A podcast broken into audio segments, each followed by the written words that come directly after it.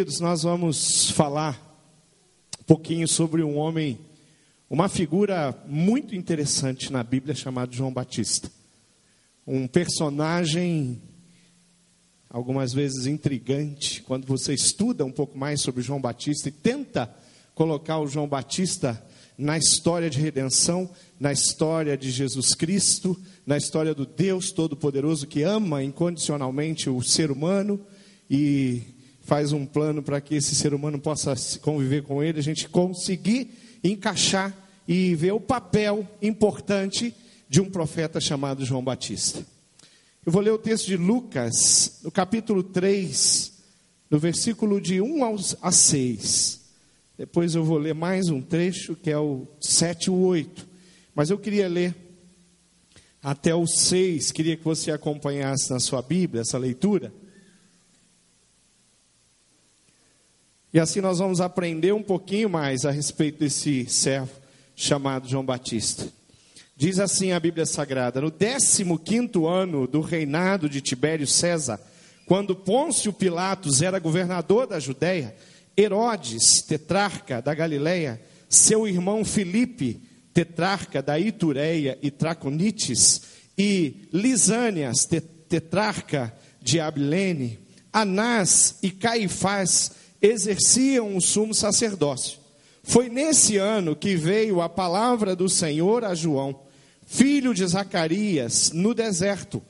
Ele percorreu toda a região próxima ao Jordão, pregando um batismo de arrependimento para o perdão dos pecados.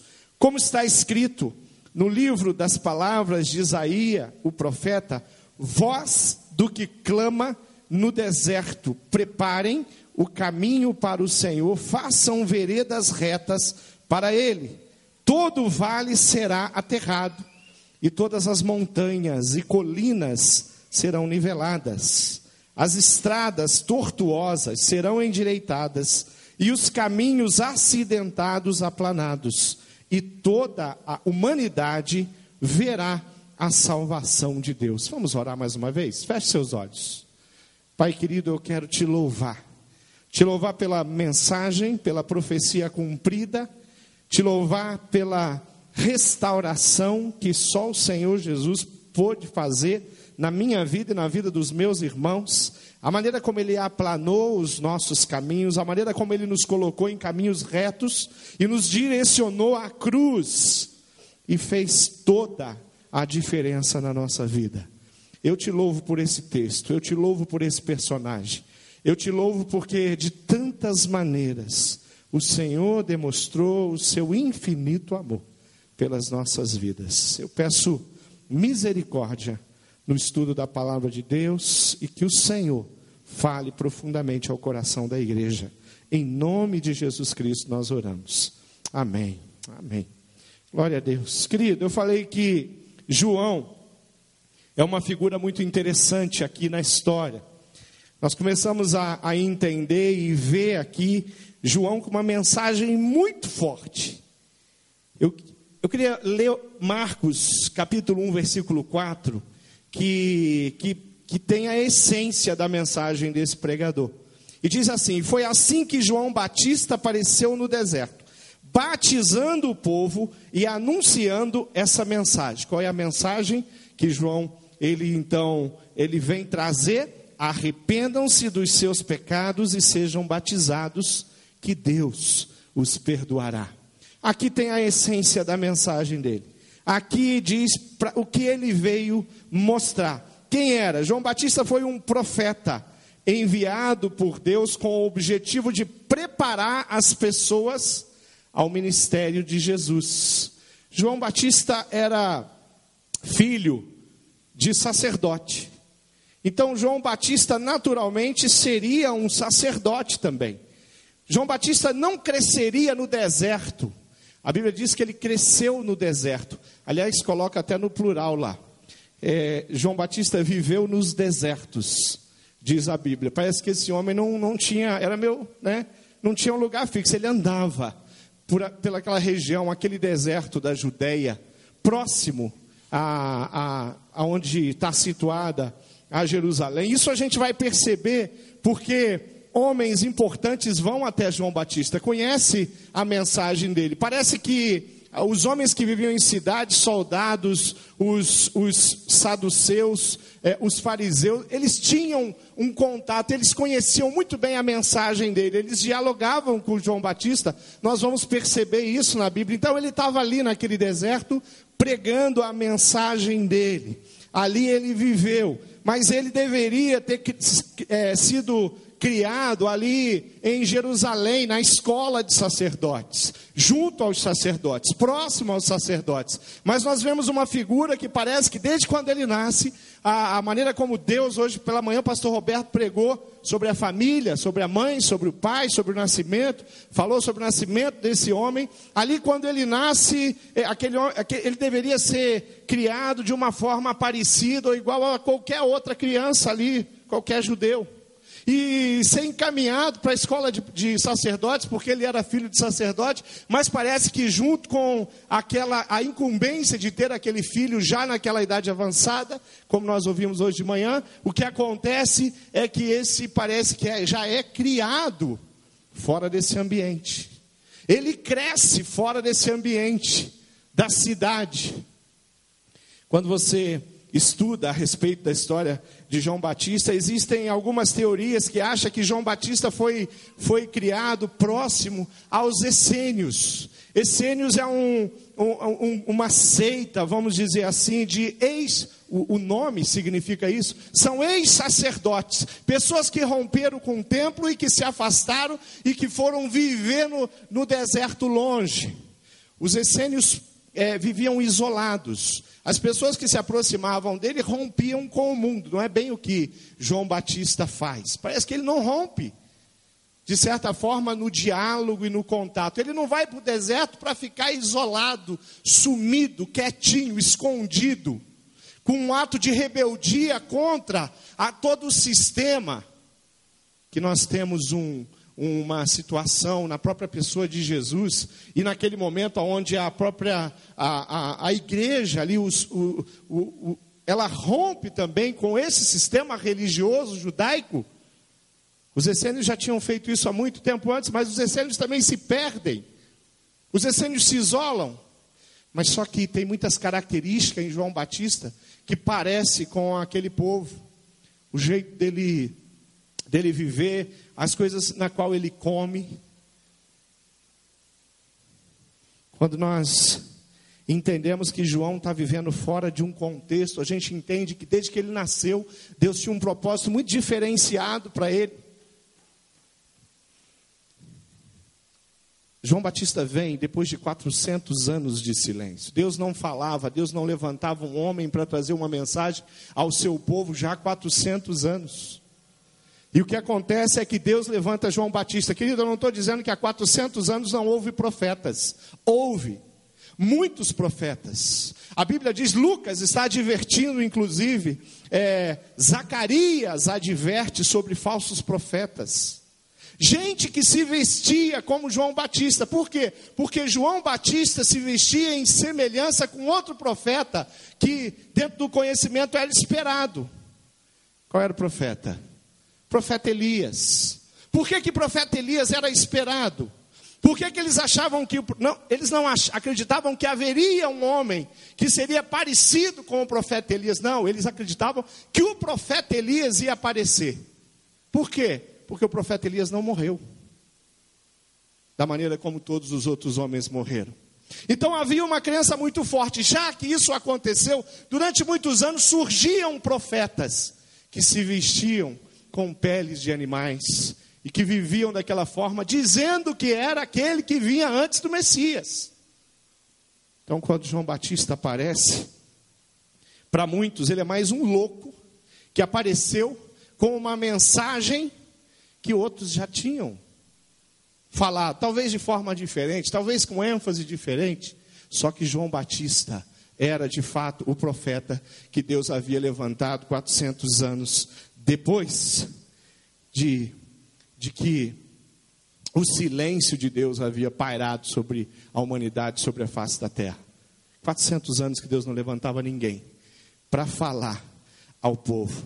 Ele vivia ali daquele jeito, vestido daquela maneira, pele de animal, comendo gafanhoto, mel silvestre, dois alimentos que tem, que também diz alguma coisa. O mel era considerado por aquele povo como um, um alimento celestial que Deus enviava, ele brotava ali das abelhas, a, a, a cor, o jeito, a riqueza daquele alimento fazia com que aquele alimento se destacasse, mas também um alimento que João Batista encontrava. Alguns estudiosos que acreditam que, é, que o gafanhoto que João Batista comia não era bem o gafanhoto, esse inseto que a gente conhece, ou que é o parecido com o que a gente conhece, o inseto que, um inseto que tinha no deserto que ele comia. Alguns acham que era uma planta, que também era conhecida como gafanhoto. E não o gafanhoto em si, há uma discussão grande em torno disso. Alguma coisa que, uma, uma, uma, um vegetalzinho, uma leguminosa que era um alimento que os pobres comiam, citado ali no, em Lucas 15, quando a Bíblia diz que o filho pródigo comia algumas alfaborras. E ali então nós vemos que, que ele, alguns acham que não era bem um inseto. Alguns acham que ele era vegetariano, alguma coisa assim, em função do estilo de vida que ele tinha. Mas são discussões.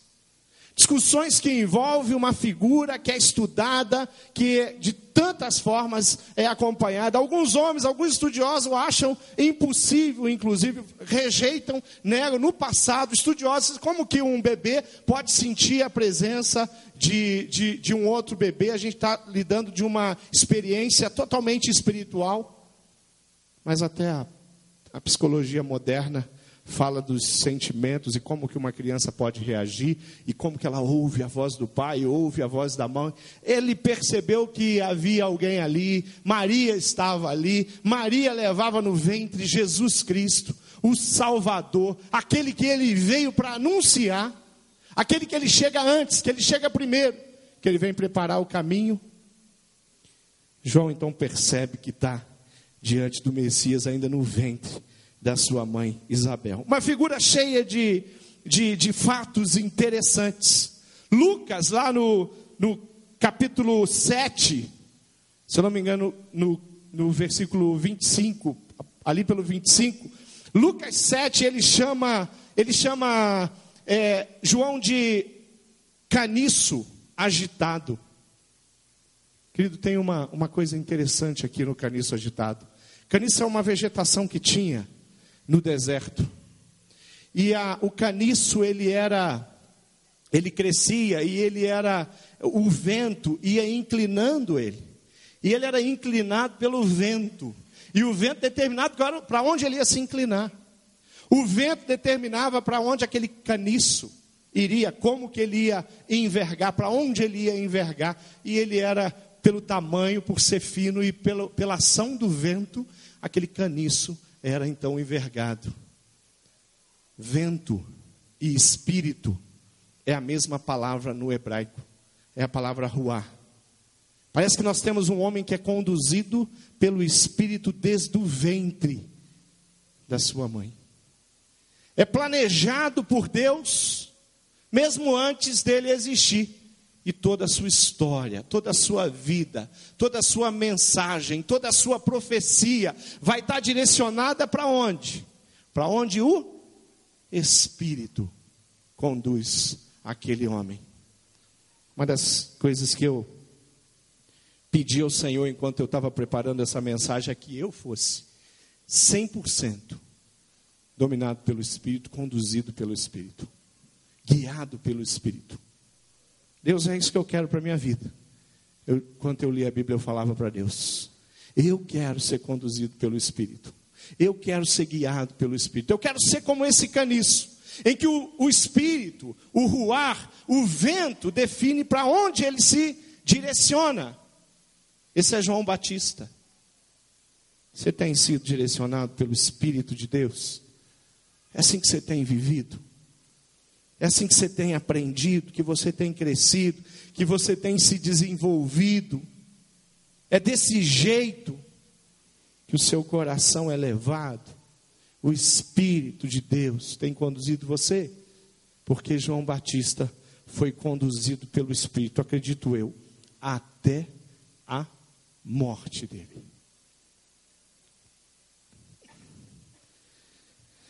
Quando nós vemos essa esse profeta enviado por Deus com o objetivo de preparar o ministério de Jesus, a quem ele era provavelmente primo. Não se sabe exatamente qual era o grau de parentesco de Isabel e, de Maria.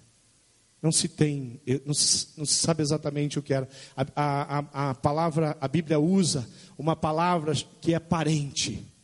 Elas eram parentes. Não diz se era tia e sobrinha, se era duas primas de primeiro grau, de segundo grau. Não diz exatamente se eram irmãs, não sei. Mas a tradição tem nos levado a, a colocar João como primo de Jesus, mas é na tradição. Tem, a tradição tem seu valor, mas não é a palavra final, porque a palavra final é a palavra de Deus, e a palavra de Deus diz que ela era parente. Mas essa mulher que recebe essa criança e coloca o nome dele de João, o pai coloca o nome de João, isso é afirmado. Quantos, quem, quem se chama João aqui? Levanta a mão. Cadê o João? Fica de pé o João, quero ver. Às vezes tem bastante João, né? Aí, tem um João ali, tem um Joãozinho aqui na frente. O Joãozinho foi para tá lá. Tem um outro João ali. Tem, tem mais João? Cadê o João? Ah, tem um João lá. Opa, tem esse aí também, João? Ah, o João lá se levantando. João significa aquele que Deus concede graça. Aquele que Deus concede graça. No plano de salvação de Deus somos todos Joãos. Então vira para o teu irmão e fala: Eu sou João. Amém? Porque Deus concedeu graça para você, concedeu graça para mim.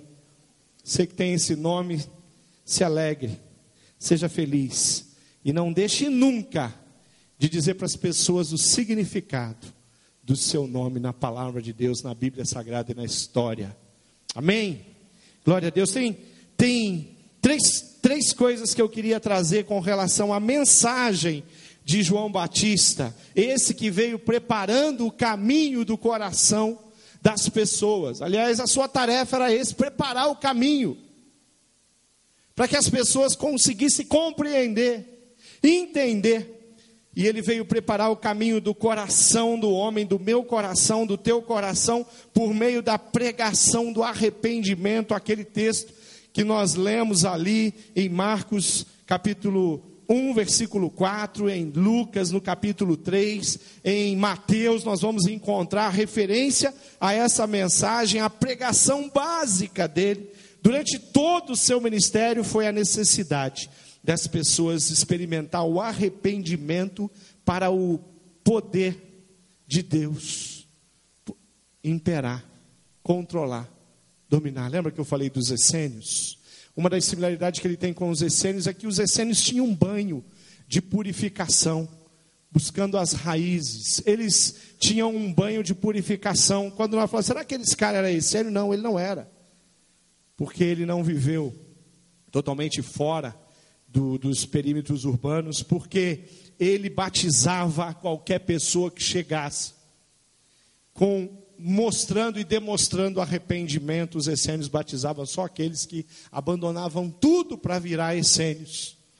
É interessante como o cristianismo ele comunica com o judaísmo, com os essênios, com as religiões, como ele consegue, sabe, é, de uma certa forma, é, como, é, se relacionar com outras religiões, porque o cristianismo tem resposta para tudo e para todos e para qualquer religião.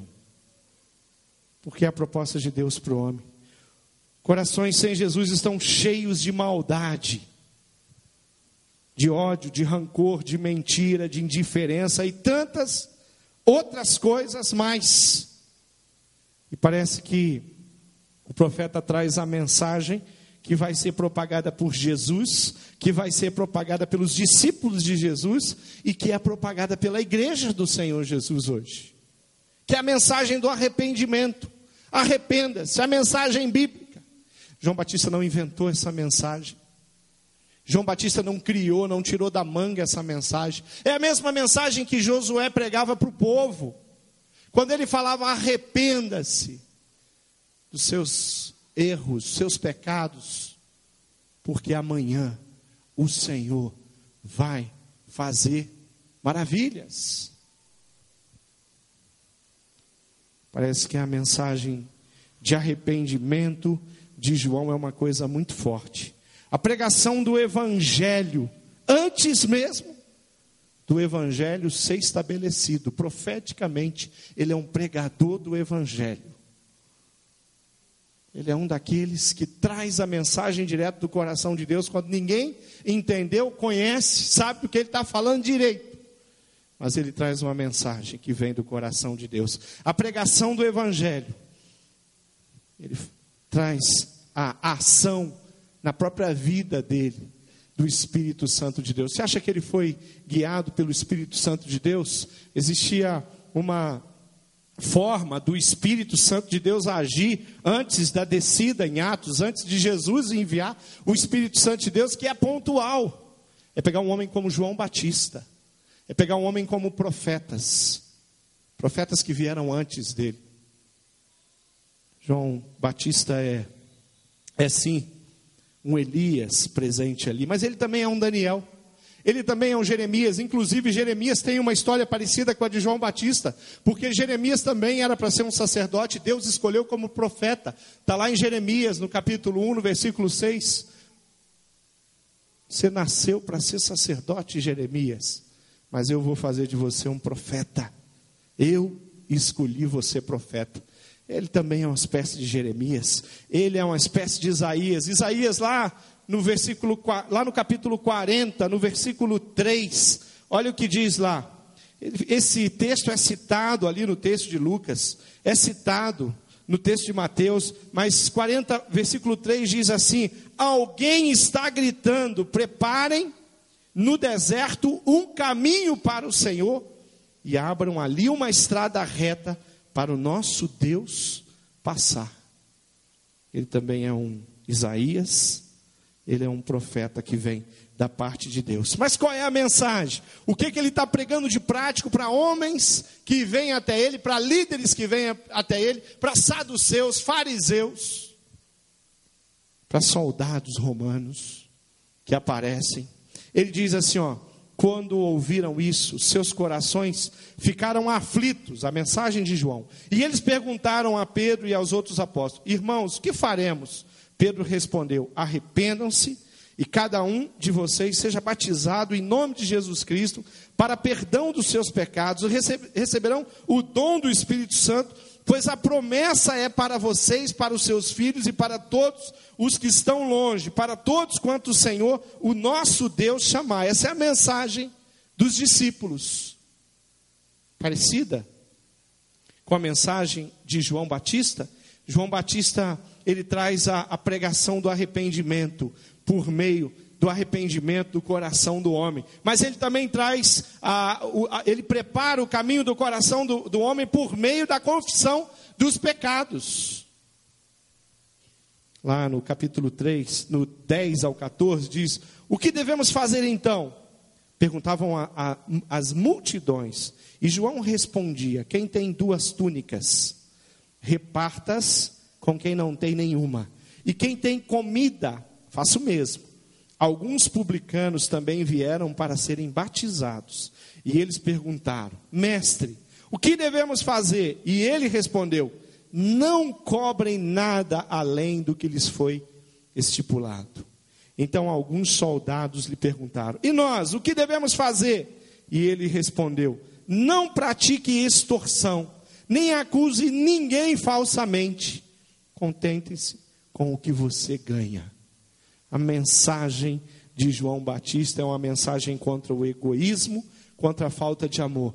A mensagem de João Batista é contra a avareza, contra a injustiça, contra a corrupção Qual é a mensagem que a igreja tem que pregar hoje? O que, é que você precisa pregar para a sua família? O que, é que a sua família precisa saber de, da maneira como ela deve viver? A mensagem do João, a mensagem de João, é a mesma mensagem de Jesus no Sermão do Monte. João está trazendo a, a, a, aqui o que vem depois de uma forma muito mais completa e com muito mais autoridade.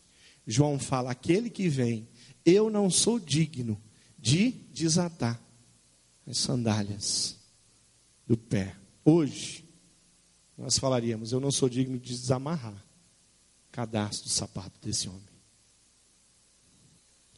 Mas é a mensagem que ele traz que é o Espírito Santo de Deus, que é a mensagem onde nós devemos nos arrepender e nós devemos confessar os nossos pecados.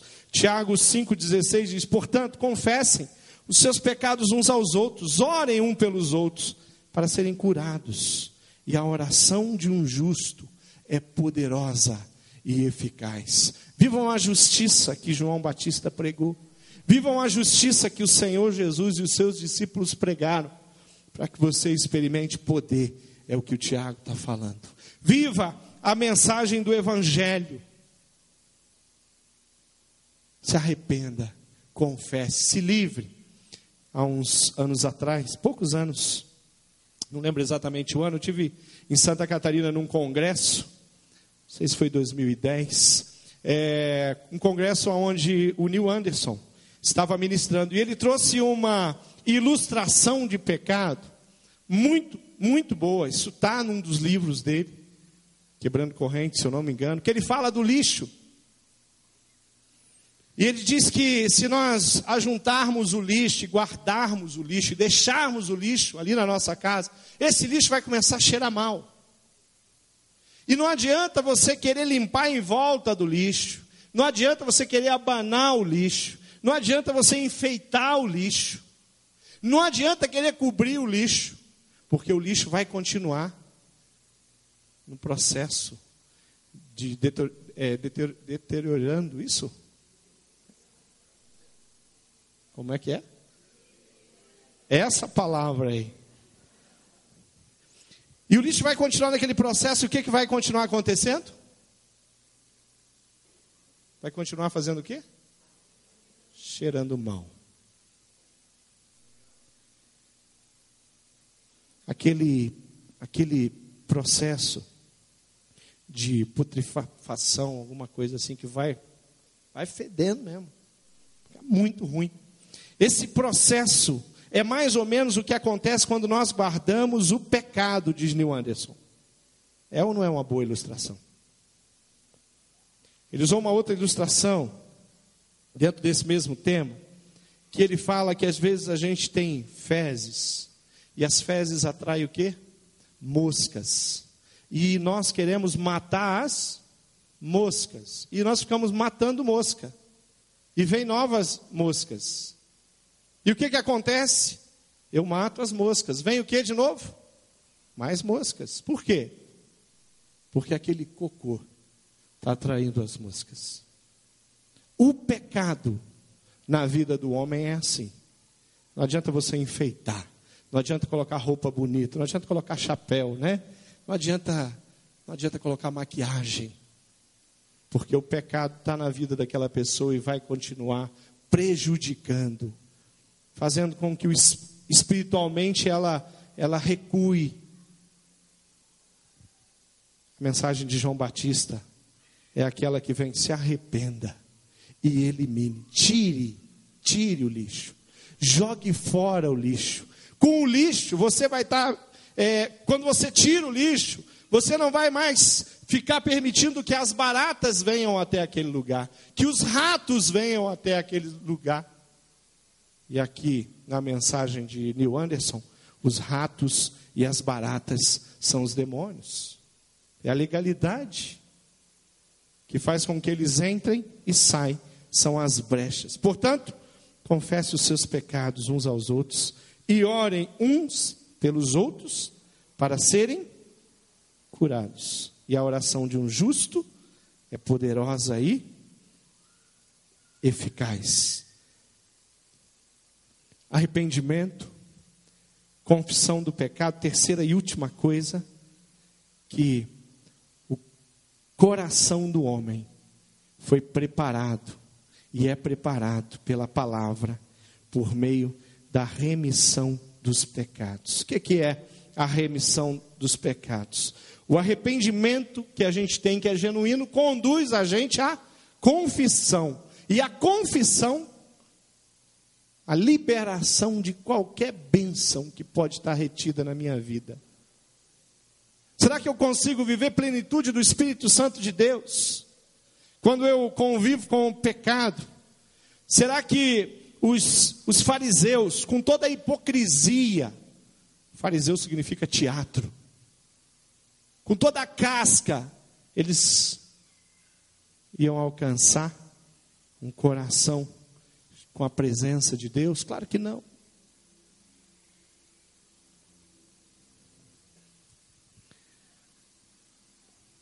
A remissão dos peca do pecado é aquilo que vem do coração de Deus. É a necessidade de se arrepender para experimentar o perdão precioso de Deus na nossa vida. Querido, não tem coisa melhor que a gente se livrar de um mau hábito. Não tem coisa melhor do que a gente deixar no passado um, um vício. Não tem coisa melhor que a gente deixar lá atrás uma história de promiscuidades. A mensagem de João Batista é essa: fala assim, querido, abandone aquele teu estilo de vida, abandone aquelas coisas que são cultura familiar para você, que a sua família, todo mundo tem, você aprendeu com eles. Aí você aprendeu com a sua família, é a cultura familiar. A minha família mente. Meus pais mentem, eles têm o hábito de mentir, eu também minto. Deixa abandone, rompe com a cultura familiar. A minha família vive uma história de, de feitiçaria, de idolatria. O que, é que eu faço? Eu rompo com a minha família. Eu me arrependo. E eu começo a experimentar essa remissão e essa redenção que o Senhor pode me proporcionar. Uma vez que o pecador tem o seu pecado perdoado, ele pode desfrutar de todas as bênçãos, sim, que Deus tem preparado para ele. Intimidade com Deus. A intimidade com Deus faz muita diferença. Lá no capítulo 6 do, versículo, do, do livro de Gênesis, tem uma história fantástica de um homem que tinha intimidade com Deus. Numa época que a humanidade inteira não havia homens que tinham intimidade com Deus, tinha um homem chamado Noé. Esse homem falava com Deus. Esse homem procurava Deus, porque ele tinha intimidade com Deus, ele construiu um barco gigante, uma arca, num lugar que não tinha mar, que não tinha um grande rio, que não tinha um grande lago. Ele constrói um barco gigante, só porque ele tinha intimidade com Deus, Deus manda ele construir um barco gigante. Noé salva a humanidade do fim porque ele tinha intimidade com Deus. Ele protege os animais. Ele livra os animais da extinção absoluta, porque ele tinha intimidade com Deus. E a intimidade com Deus é, uma, é fruto de uma vida de retidão. A intimidade com Deus é fruto de abandonar e deixar o pecado e dizer não. Eu vou viver do jeito que Deus está pedindo para que eu viva. Eu vou ser conduzido pelo Espírito, pelo Ruar. Eu vou andar com Ele. Eu vou falar com Ele. A mensagem de João é essa: se arrependa, muda de atitude, pare de ficar bajulando o pecado, pare de ficar convivendo com Ele, pare de ter pecados que sejam considerados para vocês pecados pequenos, como bichinhos de estimação que te acompanham há tantos anos quem tem bichinho de estimação que fica do lado da cama aí, levanta a mão. Inclusive os homens, quero ver. Alguns tratam um pecado assim, é um bichinho de estimação. Me acompanha há tantos anos. Mas, pastor, é só isso. É só isso. Só isso, tão pequeno. Capaz de impedir que a sua vida por completa seja entregue nas mãos de Deus. Querida, eu quero convidar você a ser um caniço envergado, direcionado pelo Espírito Santo de Deus, como foi João Batista. Eu quero que você entenda que Deus tem esse plano para você, onde o pecado fica lá, longe. Você vive, é, você foge da aparência do mal. Só aparência. Se as pessoas puderem é, pensarem que em função de eu estar usando essa roupa, se as pessoas pensarem porque eu estou usando, estou tomando esse tipo de bebida, elas vão pensar mal de mim, não, isso aqui não. Porque eu quero fugir da aparência. Você tem alguém do sexo oposto que está me chamando a, a atenção, eu vou fugir. Porque eu quero fugir de, da possibilidade de cometer pecado e de ir contra o coração de Deus. João batizava as pessoas. Jesus vem até ele e creio que com uma certa dificuldade de entender por que, que ele tinha que fazer aquilo, por que, que ele tinha que batizar Jesus. Ele, ele batizava os pecadores, mas ele não estava diante de um pecador, mas Jesus fala: Você vai me batizar? E Jesus é batizado. E olha, se tem uma coisa que você pode acreditar quando as pessoas falarem, é que através de Jesus a vida delas é outra. Quando alguém te disser isso, você pode, se você ainda não provou isso, eu quero dizer para você, acredite, porque é uma verdade. A vida é outra. Quando Jesus entra no coração da gente. E é por isso que nós não vivemos uma dualidade entre a santidade e o pecado. Não combina. Ou eu busco o caminho da santidade e o pecado começa a a sair da minha vida, da minha história. Eu começo a viver sobre uma condição de pecador, mas sem ser submisso, sem ser caniço direcionado pelo mal, pelo pecado, pelos desejos, pelo domínio próprio, meu próprio coração. João pregou a mensagem do arrependimento, Jesus vem para fazer valer, acontecer tudo aquilo que João estava só imaginando. E a minha história e a sua história muda radicalmente por causa disso aqui. Que coisa, caniço agitado